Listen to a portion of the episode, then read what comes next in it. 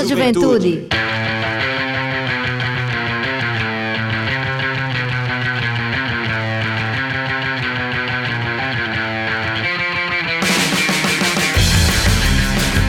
Boa noite, boa noite, Juventude Paraibana, muito boa noite. Está entrando no ar o seu programa, o nosso programa, o programa de toda a juventude da Paraíba, o Fala Juventude. Isso aí, galera, é o programa Fala Juventude entrando no ar mais uma semana, hoje dia 6 de abril de 2022. É o primeiro programa Fala Juventude do mês de abril, já estamos no mês 4. E é uma satisfação muito grande estar com você, meu querido ouvinte, minha querida ouvinte da Rádio Tabajara FM, do programa Fala Juventude. Você que é jovem, que nos escuta de Cabedelo a Cajazeiras, ou como a maioria da galera gosta de dizer, até Cachoeira dos Índios, né? Também, então é mais distante um pouquinho. é muito bom estar com você aqui nesse rolê e também trazendo muita informação bacana para ti nesta noite aqui no seu programa Fala Juventude até às 19 horas, um pouquinho antes aí da Voz do Brasil, com uma coisa muito legal para você, uma programação muito bacana, recheada de novidades. É, e a gente fica muito feliz com a sua audiência e você também, que não é jovem, mas também que acompanha o programa Fala Juventude semanalmente, trabalhador, trabalhadora, você que está indo para o trabalho agora, você que está retornando do trabalho para casa, você que é motorista de táxi, motorista de aplicativo, motorista de ônibus, né, todos que nos escutam nesse momento, um grande abraço né, e o carinho de toda a equipe do programa Fala Juventude. Inclusive, já vou começar aqui dando uma boa noite muito especial ao meu amigo Ivan Machado de Lima, né, que é o nosso maestro e também comandante da nave do Fala Juventude, que não é a nave do Transa Reg, mas é tão boa quanto a nave do nosso amigo Dado Belo. Nas sextas-feiras, inclusive, mandar um abraço fraterno pro nosso irmãozinho. E também uma boa noite muito especial ao meu querido companheiro, mais novo companheiro de equipe, Jonathan Jorge, que está aqui chegando né, no programa Fala Juventude. Boa noite, Jonathan. Se apresente, fale quem é você, né, fale o que lhe motiva a estar, inclusive hoje aqui no programa Fala Juventude, porque a juventude precisa conhecer você hoje. Boa noite, Web. Boa noite a todos os ouvintes da Rádio Tabajara. É um prazer imenso estar aqui dividindo essa bancada com você, o Everton, chegando aqui com certeza para somar. A juventude paraibana tem vez e tem voz aqui no nosso programa Fala Juventude.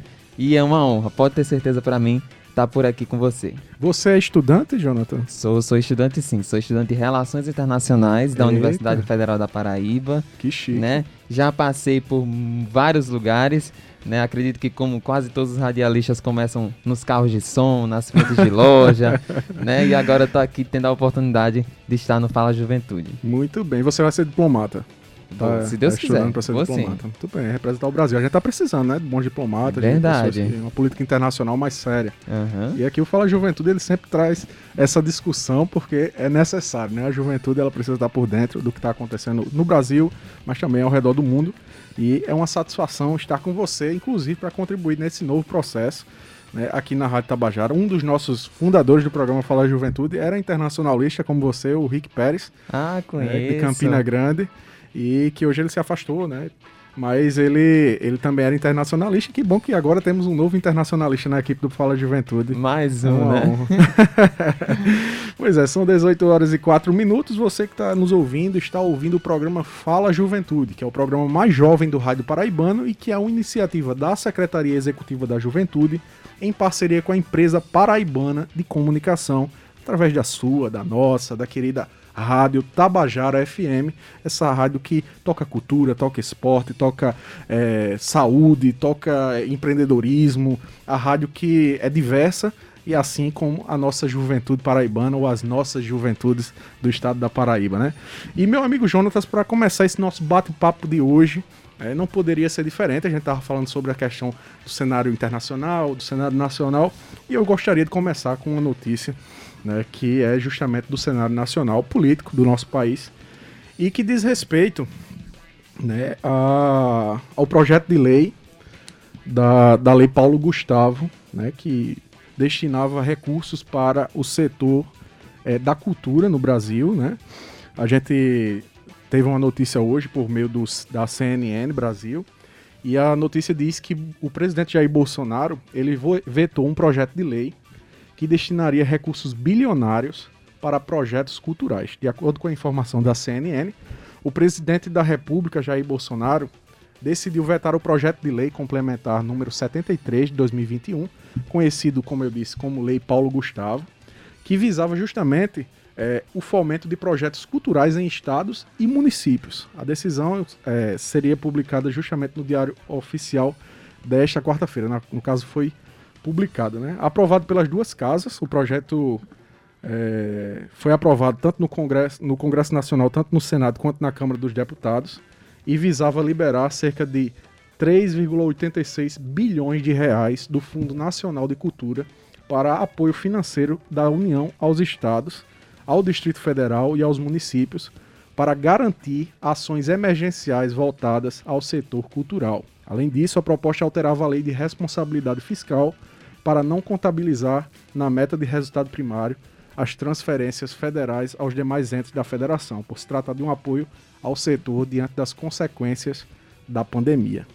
E isso está gerando uma grande discussão nas redes sociais, né, obviamente, porque o setor cultural, eu não diria que foi o mais afetado da pandemia, mas foi um dos mais afetados. Com né? certeza. Né? Jovens artistas, artistas é, de todas as idades foram extremamente afetados por causa da, da pandemia, né, que assolou todo o planeta.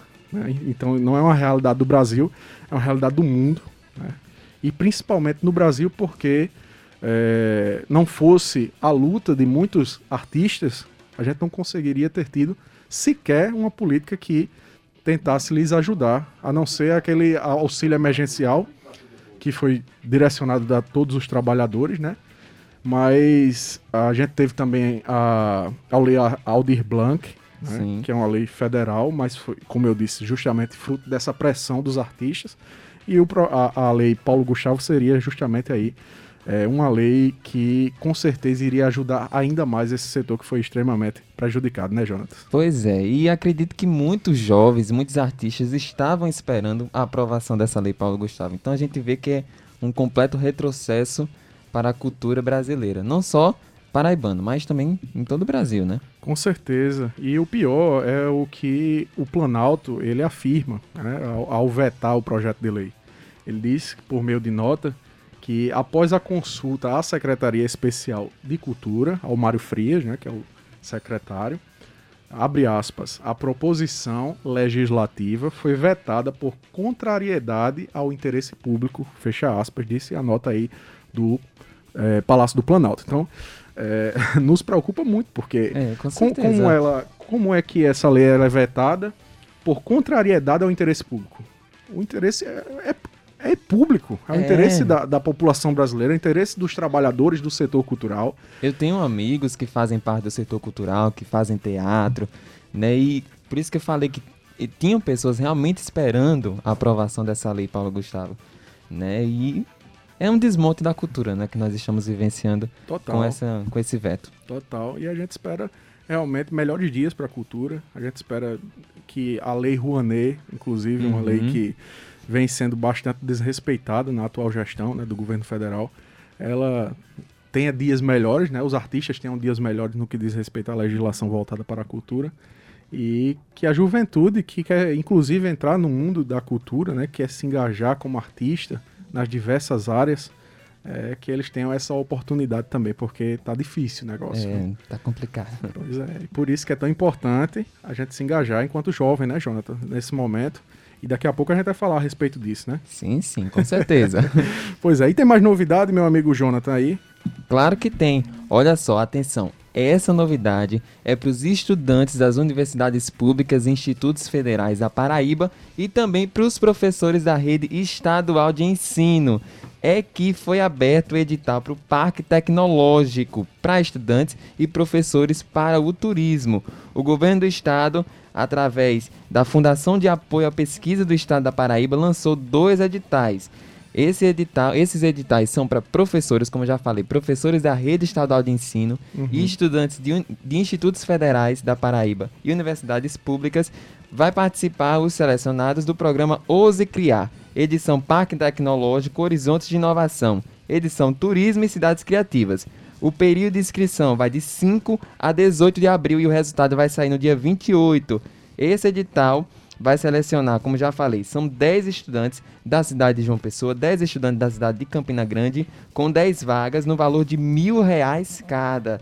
Os estudantes vão atuar como mentores em parceria com professores de escolas da rede estadual de ensino e vai permitir que as equipes desenvolvam ideias inovadoras de produtos ou serviços que promovam a criação de políticas e ações aliadas ao desenvolvimento do turismo e da criatividade na cidade. Então tá aí oportunidade para os jovens paraibanos e também para os professores, né?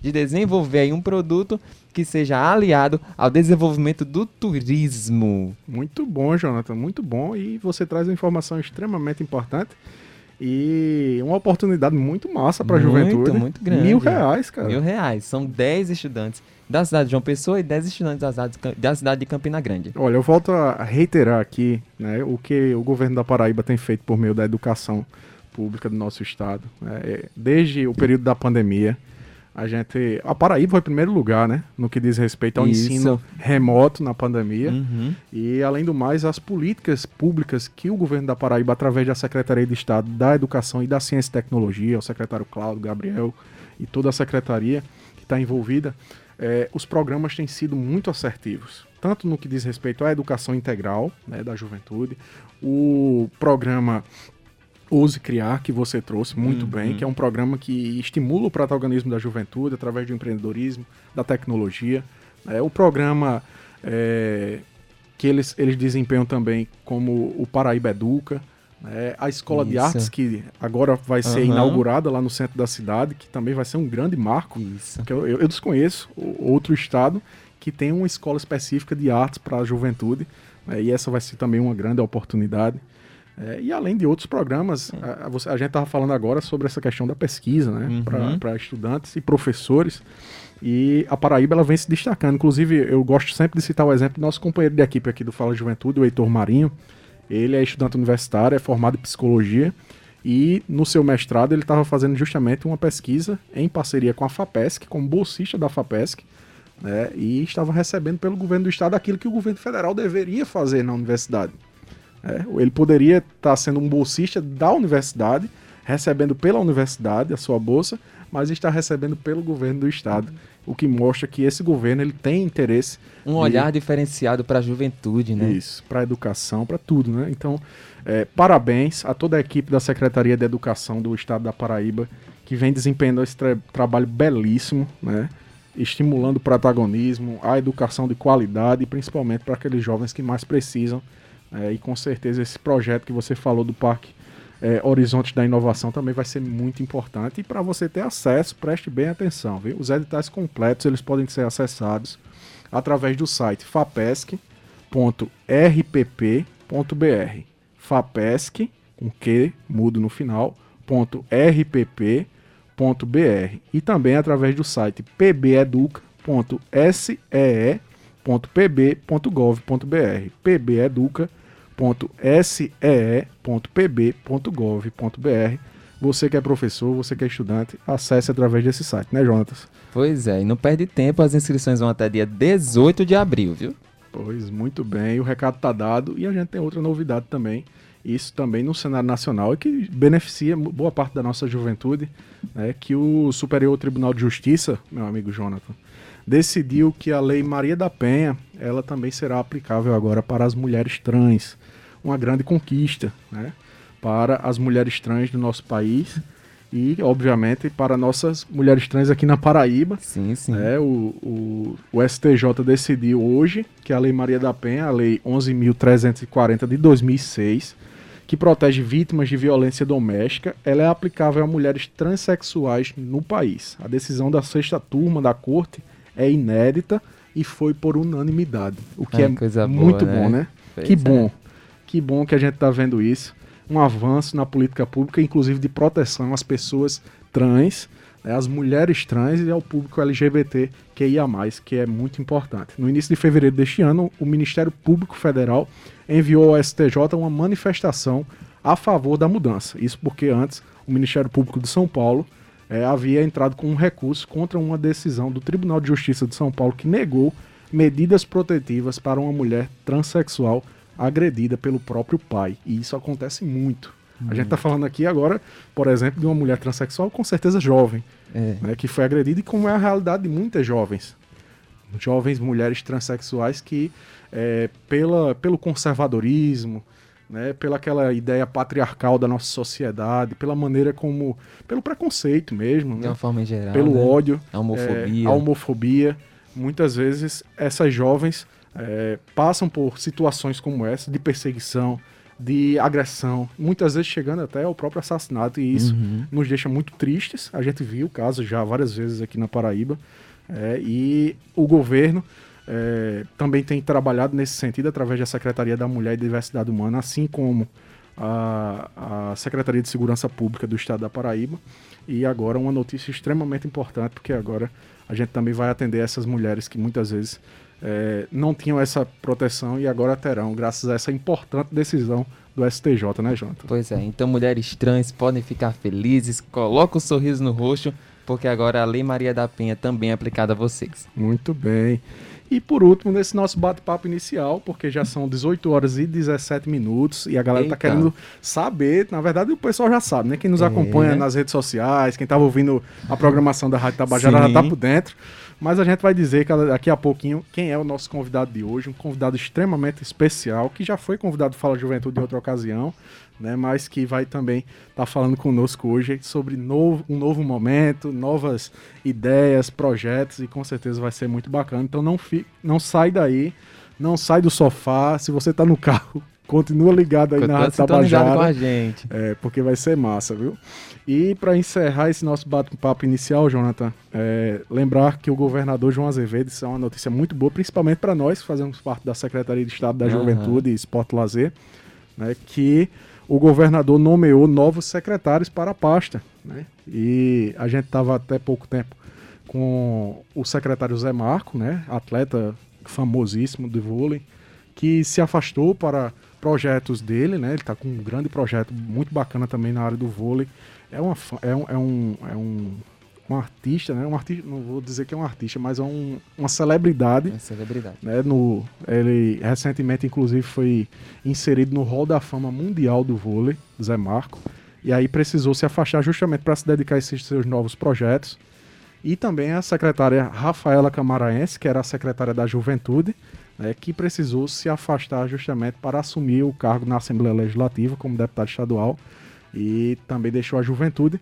E aí o governador prontamente já eh, nomeou novos secretários e a gente vai ouvir um pouquinho sobre eh, cada um deles. Eles deram um depoimento hoje ao programa Fala Juventude, fizeram uma reunião, né, Jonathan, sim, sim. na secretaria, com toda a equipe da, da Secretaria de Juventude, Esporte e Lazer, e que com certeza já estão no- nos ouvindo nesse momento, Com né? certeza. E a gente vai passar agora é, o depoimento de cada um deles, a começar pelo secretário de Estado da Juventude Esporte Lazer, que é o Zezinho Botafogo. Muito Ele conhecido, né? é o titular da pasta, muito Titular da conhecido, que quase sempre está aqui na Rádio Tabajara, está dando entrevista aqui, veio aqui segunda-feira para o Cabine Esportiva e hoje também vai falar especificamente para o seu programa, o programa da Juventude Paraibana. Vamos ouvi-lo.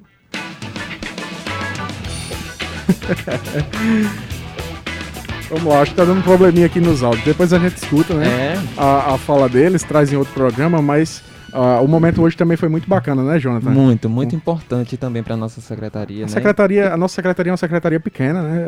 É. Em número de servidores, eu acho que tinha, tem mais ou menos o que uns 60 seguido- servidores, Por aí. mais por ou aí. menos. E a gente eh, teve a felicidade de hoje ter todos os secretários lá presentes, né?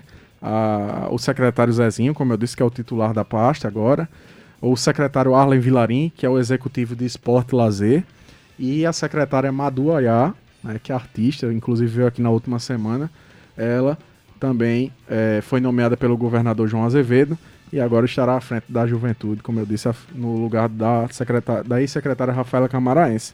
Então, uma notícia extremamente importante. Cada um contou a sua história lá no Isso. momento, né? O bom é que todos eles têm uma identificação com tanto com o esporte quanto com a juventude, que é mais importante. É, o Arlen, inclusive, fez parte da criação da Secretaria Uhum. de Juventude, Esporte Lazer na época, lá em, acho que por volta de 2005, mais ou menos. Ele estava na formulação dessa, dessa secretaria, que é extremamente importante. É, e o Zezinho, que sempre teve uma história é ligado ao esporte, né? E principalmente aqui em João Pessoa, como não vereador. é à toa que o nome é Zezinho Botafogo, É, né? Zezinho Botafogo. Zezinho Botafogo. Não, não- não poderia ser melhor, né? Ele tem uma identificação realmente com o esporte, é lá do sertão, é do Taperoá. Isso, Taperoá. né? Mas ele, ele agora é, tá aqui, é de João Pessoa, né? É de Taperoá, mas é um cidadão pessoense, porque obviamente é, já vive há muitos anos na cidade de João Pessoa, foi vereador já por seis mandatos, é vereador atualmente, né? licenciou-se ontem para ser secretário e com certeza vai agregar muito ao esporte paraibano. E Maduaiá, como os nossos ouvintes já sabem, é cantora, é artista, é dentista e também está aí trabalhando. É uma jovem de apenas Jovem. 25 anos né, que está à frente da Secretaria de Juventude. Então, é, parabéns primeiro ao governo da Paraíba, em nome do governador João Azevedo, por nomeações tão assertivas né, para a nossa juventude e para o esporte paraibano, que eu tenho certeza que esse ano vai ser um grandioso é, ano para o esporte, para as políticas públicas de juventude, meu amigo Jonathan. Não tem a menor dúvida, Web. É isso aí, você está ouvindo o programa Fala Juventude, o programa mais jovem do Rádio Paraibano, que é uma iniciativa da Secretaria Executiva da Juventude, em parceria com a empresa Paraibana de Comunicação, através da sua, da nossa, da querida rádio Tabajara FM. E aí, para a gente começar a nossa entrevista, é, antes de iniciar, a gente tem um último destaque da juventude para você, que é a respeito da ID Jovem. A ID Jovem é um programa do governo federal, criado pela presidenta Dilma Rousseff em 2013, né, junto com o Estatuto da Juventude. E esse programa ele prevê justamente a gratuidade em transportes interestaduais, né, por, por meio de, de ônibus, transportes aquaviários. É, e esse, esse programa ele é muito importante para a juventude, porque, como eu disse, além de garantir a questão da gratuidade em transporte público, ele garante a meia passagem em transporte público para jovens com até dois salários mínimos, com a família, né, que tem a renda até dois salários mínimos, jovens que estejam cadastrados no CAD único do seu município, e o programa garante ainda acesso à cultura, ao esporte, ao lazer. Então, você vai para um evento esportivo, meu amigo Jonathan. Vai assistir o jogo do Botafogo logo mais. Ô, coisa boa. É, pois é. E aí você vai comprar o seu ingresso. Você utiliza a sua ID Jovem, que aí você compra metade do ingresso. Então você tem acesso ao estádio justamente através da ID Jovem. Assim também é com relação a shows é, de, de artistas. Vai um show na Domus Hall. Você precisa exigir que a ID Jovem ela é, funcione. Então você apresenta a sua ID Jovem, mostra lá que você é da ID Jovem e você tem acesso também à meia entrada no show. Assim acontece também no cinema e em outros equipamentos. A lei ela prevê isso. é, e muita gente às vezes pergunta, não, mas eu acho que isso não vai valer não, porque geralmente essas agências, a- os clubes, é, eles não, não vão aceitar esse tipo de coisa. Aí você faz o quê? Você que é jovem que nos escuta nesse momento, nos liga através é, do telefone da Secretaria de Juventude do Estado da Paraíba. Pode ligar também para o telefone do PROCON estadual e também é, nos casos das viagens, quando você tem a sua viagem negada, né, não havendo mais, é, a- ainda havendo vagas no ônibus, você tiver sua, sua passagem negada, você pode ligar também para o DR, que é o Departamento de Estradas e Rodagens da Paraíba. São esses três órgãos né, que estão responsáveis hoje, principalmente a Juventude e o PROCON, por fiscalizar através do Comitê de Acompanhamento e Fiscalização da ID Jovem né, o seu direito né, e assegurar que você tenha a oportunidade, através da ID Jovem, de poder participar de shows, de participar de eventos em outros estados, poder viajar. Então é um programa muito importante. Você já fez a sua, Muito. Jonathan? Claro, com certeza, já Muito fiz a bem. minha. E então vocês ouvintes não perdem tempo, tá certo? Corre lá, faz o seu ID Jovem, porque o ID Jovem é a carteirinha de milhões. Muito bom, muito bom. E para encerrar, como eu disse, qual é aquela novidade que a gente estava dizendo no início, que o jovem precisa se engajar, por quê? O jovem precisa se engajar na política. Se você não está contente com o que está acontecendo hoje, nós precisamos mudar. E para mudar, o único meio é o voto. Então você que é jovem de até 16 anos, não perde tempo. Tire já o seu título de eleitor até o dia 4 de maio. É muito importante a participação da juventude nas eleições. Então, para mudar, só tem um jeito: é tirar o título de eleitor e votar já nas eleições deste ano. Então, ratificando, você que tem até 16 anos ainda não fez seu título de eleitor, Corre até o dia 4 de maio e faça já o seu. Muito bom. E só reiterando, viu? O número de novos títulos eleitorais, de acordo com o site do Tribunal Superior Eleitoral, subiu de subiu para 28% de fevereiro para março. Hum, coisa boa. É, então, novos títulos eleitorais entre jovens cresceu quase 28% de fevereiro para março. E aí a, matéria aqui do TSE diz o seguinte: o Brasil ganhou no mês de março mais 445.553 novos eleitores entre 18, entre 15 e 18 anos. Os dados que foram apresentados na sessão plenária do Tribunal Superior Eleitoral desta terça pelo presidente da corte, o ministro Edson Fachin, retratam um aumento expressivo na busca pelo primeiro título por parte dos jovens brasileiros. E a gente está fazendo esse exercício né, e esse papel de educomunicação para você nesse momento, para que você tenha é, o seu direito, né, você que é jovem, que completou 16 anos, você possa exercer o seu direito de ser eleitor, de participar ativamente das eleições. E, como disse Jonatas, se você não está satisfeito com o Brasil que nós vivemos hoje, que eu tenho certeza, porque eu também não estou, Jonathan também não está e outros jovens não estão, a gente precisa é, exercer esse protagonismo, tirar o título e fazer valer o nosso direito enquanto eleitores aqui no Brasil, não é isso, Jonathan? Exatamente, é então não perde tempo. é isso mesmo, são 18 horas e 29 minutos. E sem mais demora, meu amigo Jonathan, eu queria que você dissesse qual é o tema do nosso programa de hoje e quem é o nosso convidado especial. Pois é, olha só, o tema do nosso programa de hoje é Saúde Sem Fronteiras. E nós estamos tendo a honra de estar recebendo aqui o Daniel Beltrame, ele que é médico sanitarista, mestre em gestão de tecnologias e inovação em saúde pelo Instituto Sírio-Libanês de Ensino e Pesquisa, Possui residência médica em medicina preventiva e social, com ênfase em administração hospitalar e de sistemas de saúde pela Faculdade de Medicina da Universidade de São Paulo, além de especialização em administração hospitalar e de sistemas de saúde pela Escola de Administração de Empresas de São Paulo da Fundação Getúlio Vargas.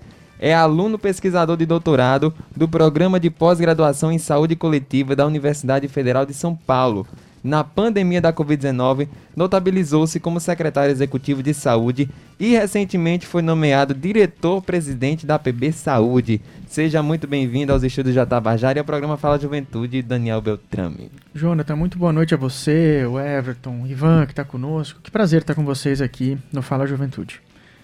Doutor, é uma honra também para nós né, recebê-lo mais uma vez. A gente conversava agora há pouco aqui nos bastidores e dizia que o senhor foi nosso entrevistado num dos momentos mais críticos da pandemia, né? E inclusive falando para os jovens. E hoje a gente tem uma nova perspectiva, um novo momento, né? Não sei se um novo normal, o senhor pode dizer isso depois, mas que também nos honra muito recebê-lo novamente para contar esse novo momento, esse momento de esperança. Mas antes disso, eu gostaria que o senhor falasse um pouquinho para nossa juventude ou para os ouvintes desse horário. Eu acho que na época a gente falou para os ouvintes ainda das 20 horas. É, e agora nós estamos no novo horário, o programa Fala Juventude. O senhor se apresente, fala um pouco aí para nossa sociedade. Não é que o senhor não é conhecido, porque o povo aqui na Tabajara, todo dia, quando ele chegou, disse: Ó, oh, isso aí é aquele doutor, rapaz, dá entrevista todo dia. Mas fala um pouquinho aí sobre o senhor, abra seu coração, como a gente diz.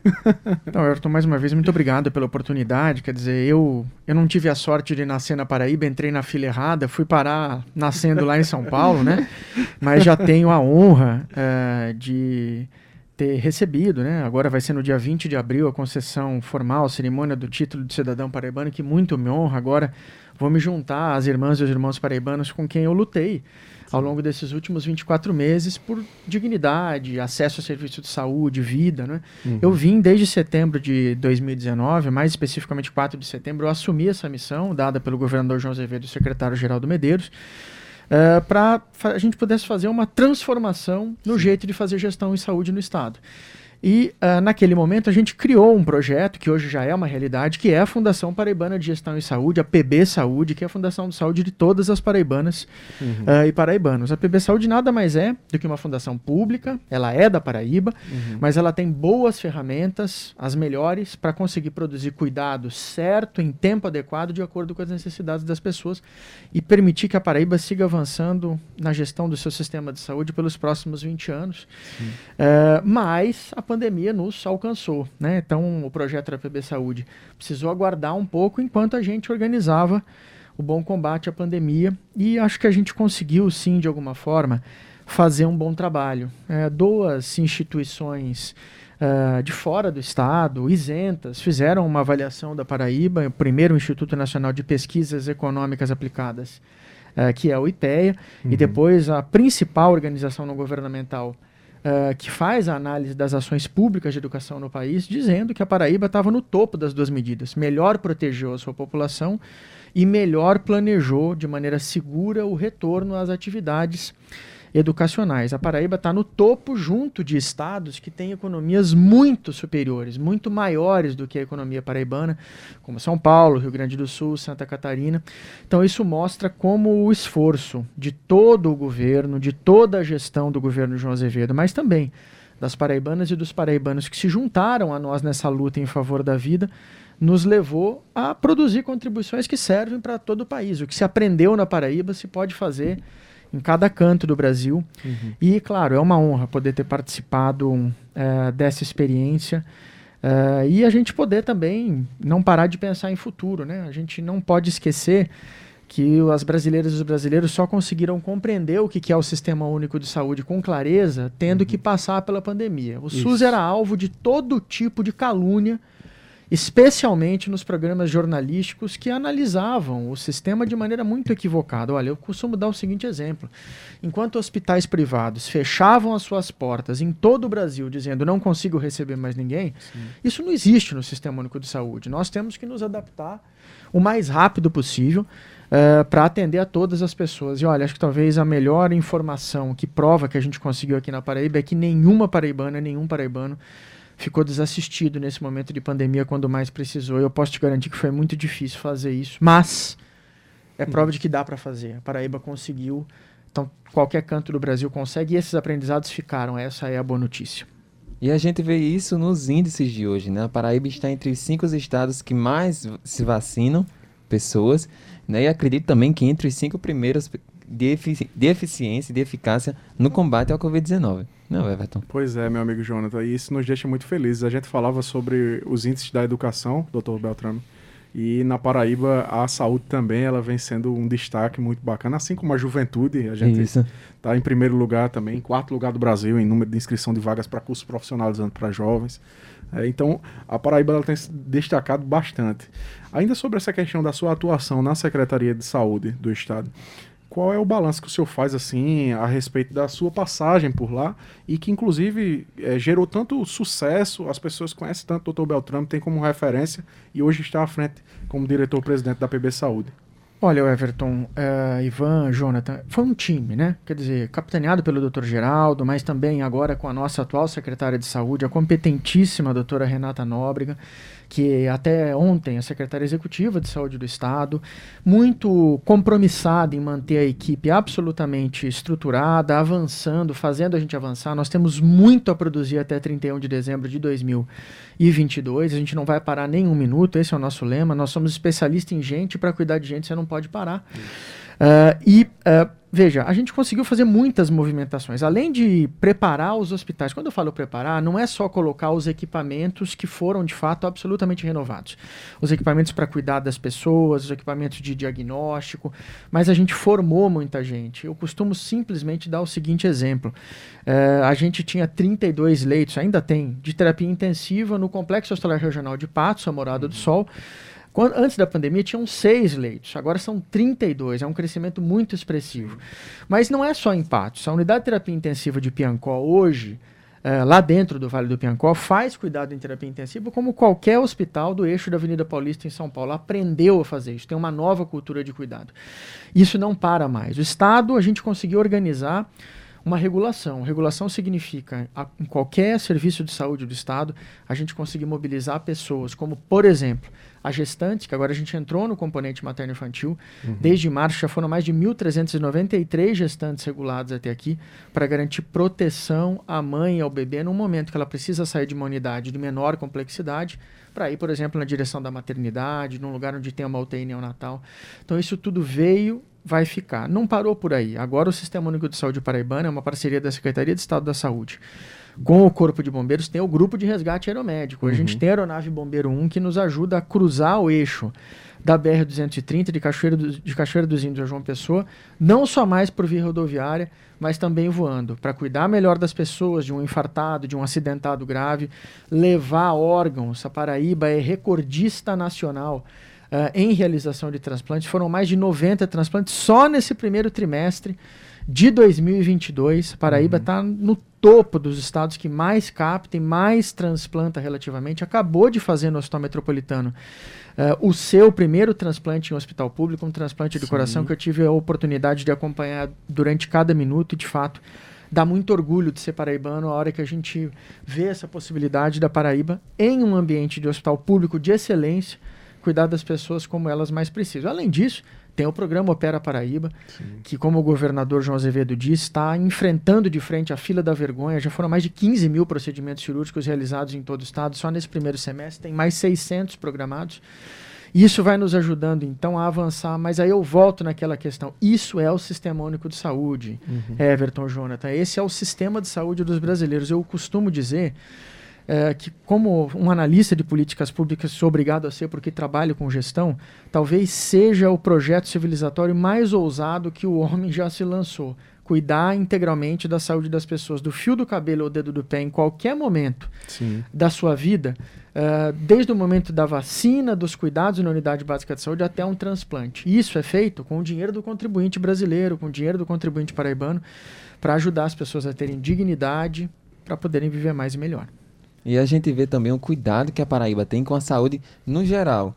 Né? A gente viu agora essa questão da pandemia, né? a Paraíba sendo nota 10, né? e também a preocupação com outras, outras situações, outras ocasiões, como acabou de falar, né? a questão da fila da vergonha, né? mais de 15 mil cirurgias seletivas e tenho certeza que vem muito mais. E a Paraíba continua dando um show na saúde, na educação, na juventude, e eu acredito que isso seja resultado do, do trabalho do senhor né, junto com toda a equipe e do governo do estado no total, no seu geral. Com né, certeza, com certeza, Jonathan. E falando também sobre essa questão, né, da pandemia, doutor, a gente naquela época aqui no Fala Juventude, quando entrevistamos o senhor pela primeira vez, a gente falava sobre um, um, um problema muito forte da juventude, que foi a questão da saúde mental, né, durante a pandemia, e que afetou, acho que foi talvez o, o principal, depois da, da pandemia em si, né, da, da, da questão do vírus, essa questão da saúde mental, da ansiedade, dos problemas mesmos que, que levaram os jovens a, inclusive, desistir de fazer a prova do Enem, em uma série de outros fatores que estão envolvidos nesse sentido. E a gente estava num momento muito crítico, né?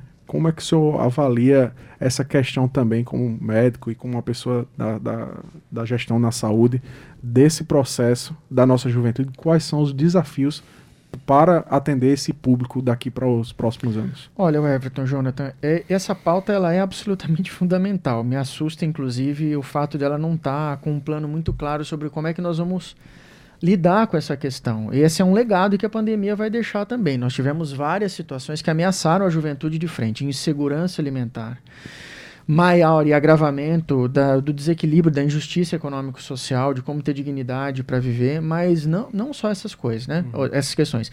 Violência afetando especialmente jovens, negros e pardos do sexo masculino, Uh, nas periferias brasileiras, isso se agravou sensivelmente, especialmente também pelo cenário da evasão escolar no contexto, já que era difícil pré-pandemia, mas isso se agrava durante o processo de pandemia. Mas outras questões também que estão absolutamente debaixo do tapete. Uhum. O Brasil, que se vende como um país tolerante, justo, é repleto de altos níveis de intolerância no assunto do racismo, uh, das intolerâncias em relação às opções sexuais de todas as brasileiras e brasileiros, e a juventude sofre isso na pele, inclusive dentro dos seus núcleos familiares, a própria violência doméstica contra jovens. Uh, e isso vai fazendo com que não só tenhamos problemas como ansiedade e depressão, mas um crescimento importante das tentativas e das reais práticas de suicídio entre jovens. Né? Uhum. No mundo inteiro, a gente não tem noção como isso é importante. Uma em cada 100 vidas perdidas no mundo se dá em razão de suicídio. a gente pensa que esse é um problema que está distante, que não vai nos afetar. É aquela mesma sensação que a gente tinha no começo da pandemia. As pessoas falam assim: você já viu alguém doente de Covid? É.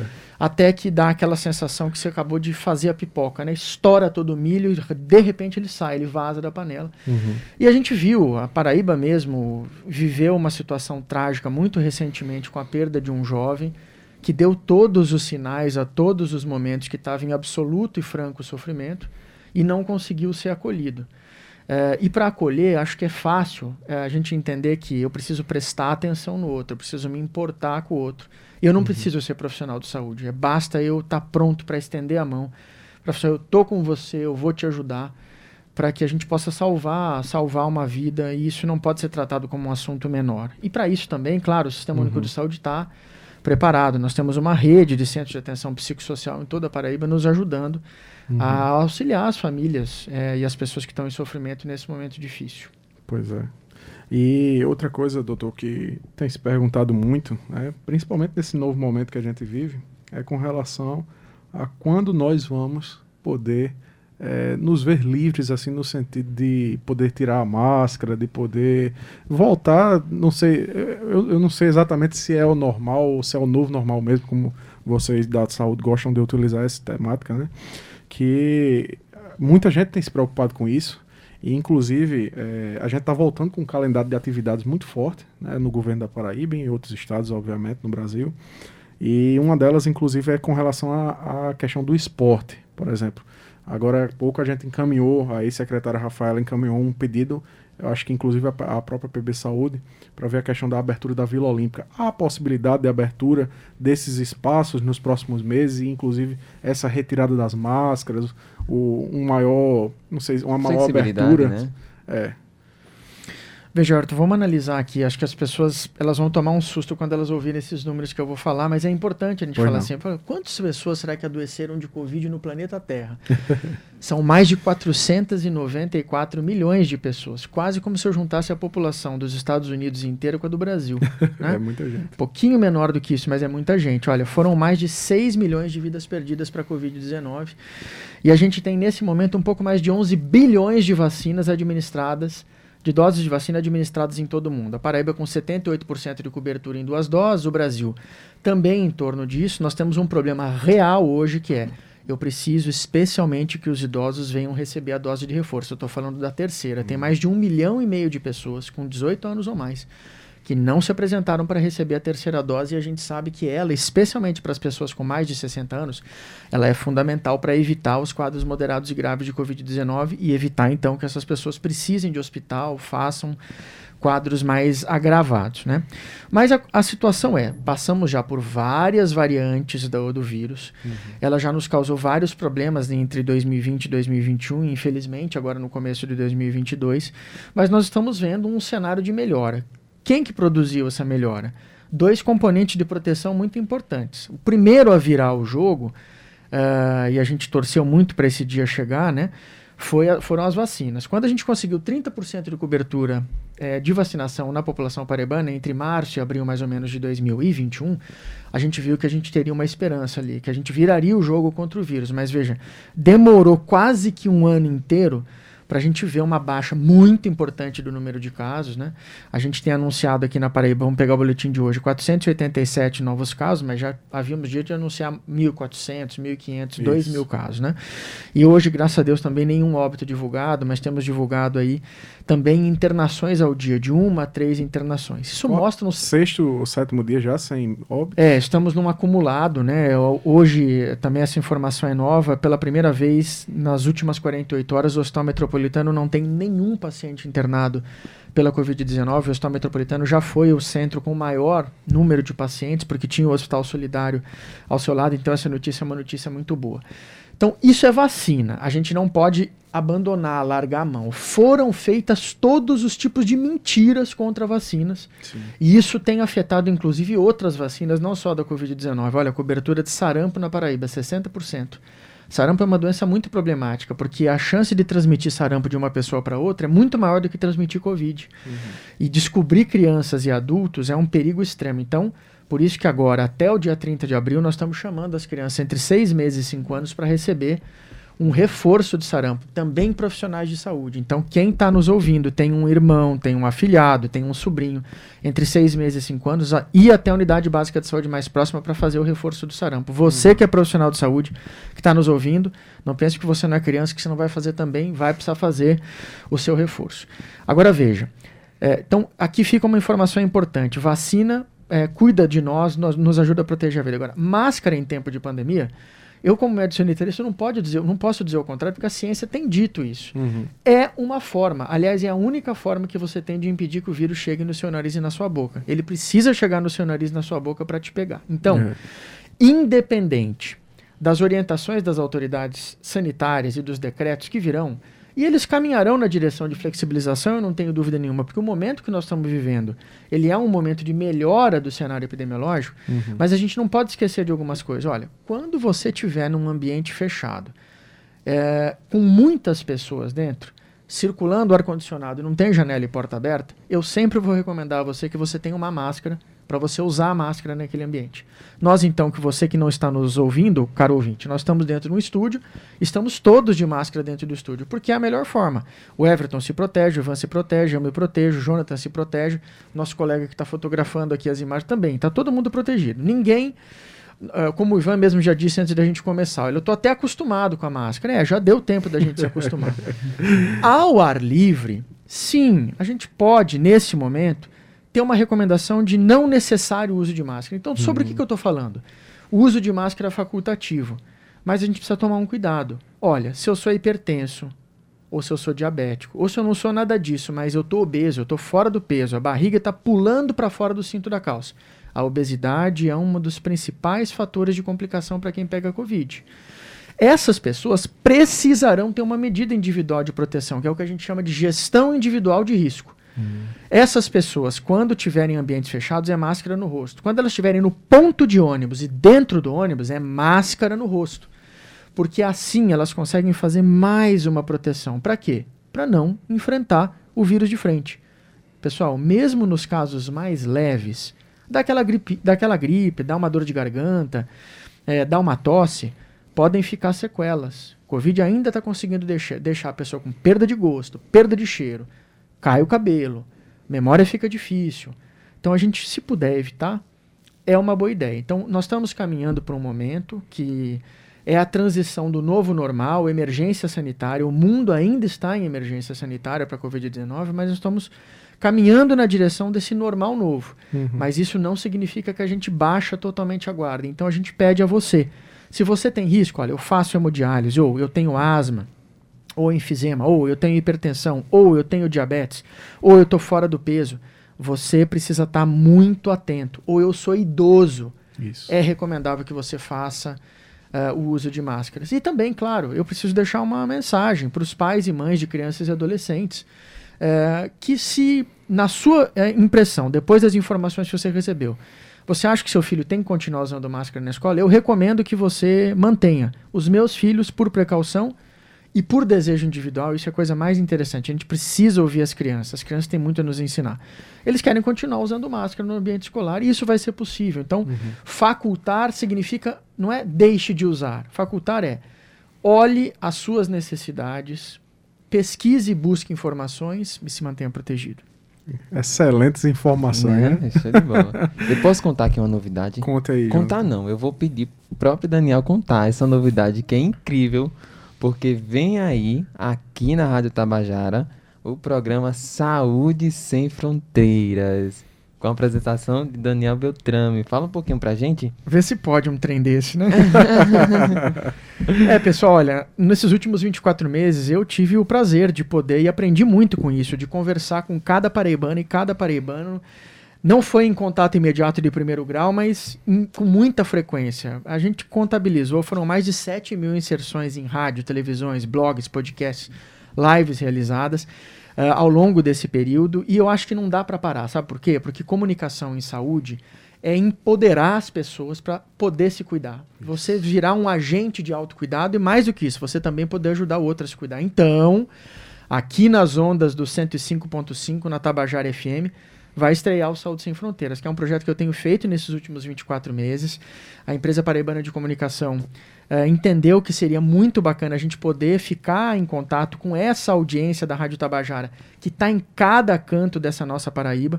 E o Saúde Sem Fronteiras vai estar tá, ao longo de toda a programação uh, da Tabajara com inserções de até um minuto. Então, vem uma informação bacana para você utilizar no seu dia a dia, rápida, que você vai poder chamar as pessoas para ouvir ao longo de toda a programação, nos sete dias da semana. E nós vamos falar sobre tudo: sobre cuidado, sobre o nosso sistema único de saúde, para deixar as pessoas sempre bem informadas, para elas poderem tomar as melhores decisões. E tem um detalhe bem importante: a gente quer a participação do ouvinte. Então, se você já está nos ouvindo, vai começar amanhã ao longo de toda a programação, no dia 7 de abril, que coincidentemente é a celebração do Dia Mundial da Saúde, e a gente quer poder te ouvir. Você pode entrar em contato conosco e mandar sua dúvida, sua sugestão no arroba Rádio Tabajara.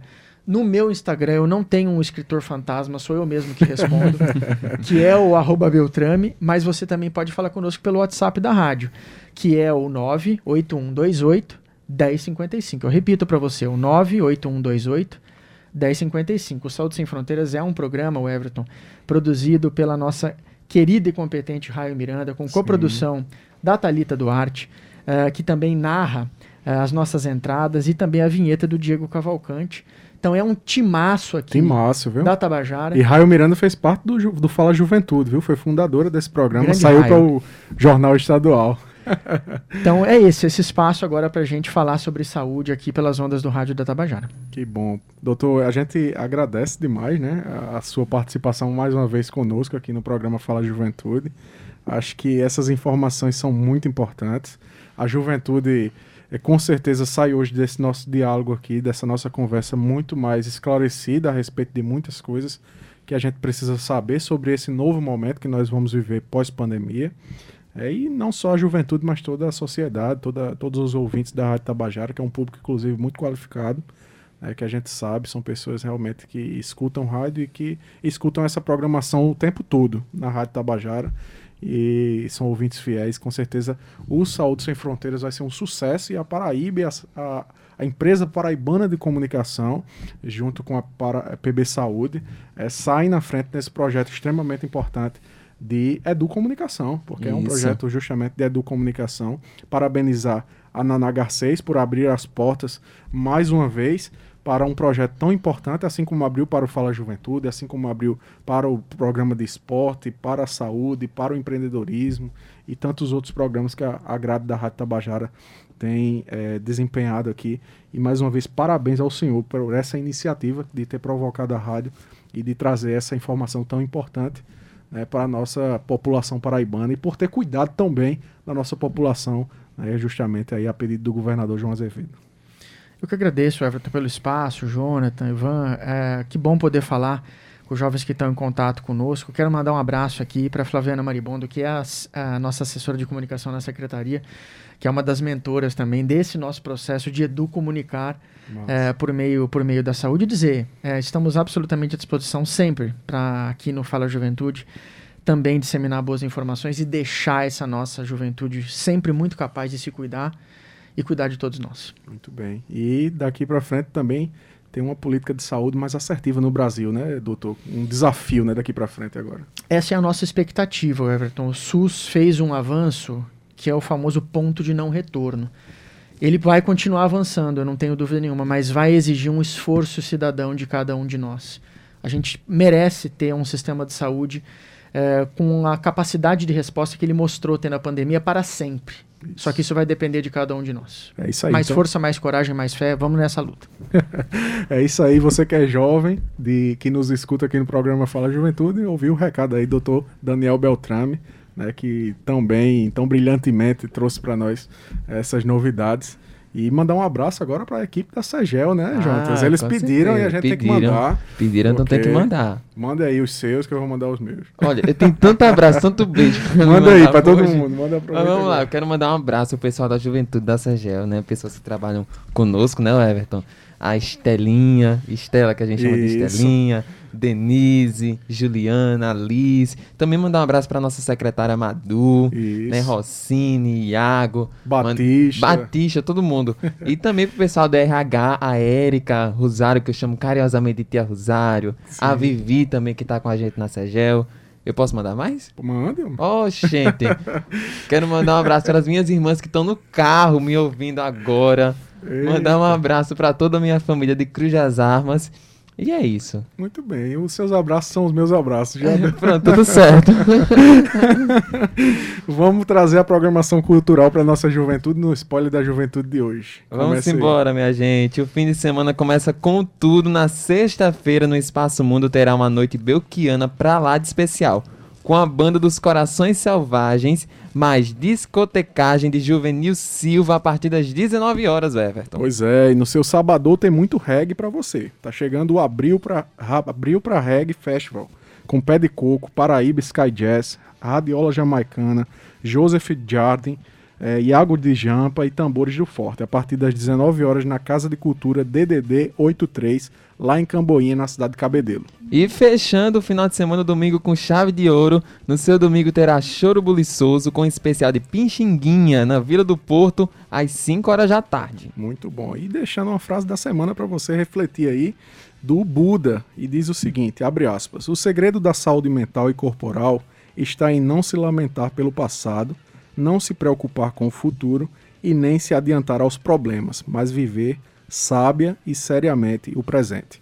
Então, fica aí com essa mensagem. Agradecer a nossa diretora-presidente da EPC, Nana H6, ao diretor de rádio e TV da EPC, Rui Leitão, ao gerente de rádio e difusão, Berlim Carvalho, aos trabalhos técnicos do nosso maestro Ivan Machado de Lima, podcast do Fala Juventude Cal Nilma, música de abertura Banda Pau de Darem Doido, roteiro, produção e apresentação, Weve Correia e Jonathan Jorge, e direção do seu Fala Juventude, eu, seu amigo Weve Correia. Até quarta-feira que vem, um beijo. O mês de abril ele está começando com uma programação muito bacana. A gente trouxe hoje uma temática sobre saúde. Vamos trabalhar também a questão do voto, porque é muito importante, Sim, dia 4 sim. de maio. Nós vamos falar sobre abril indígena e outros assuntos também muito importantes. Então, o mês de abril está recheado de ações e você não pode perder o seu Fala Juventude. Um abraço e um beijão. Tchau. Fala, juventude!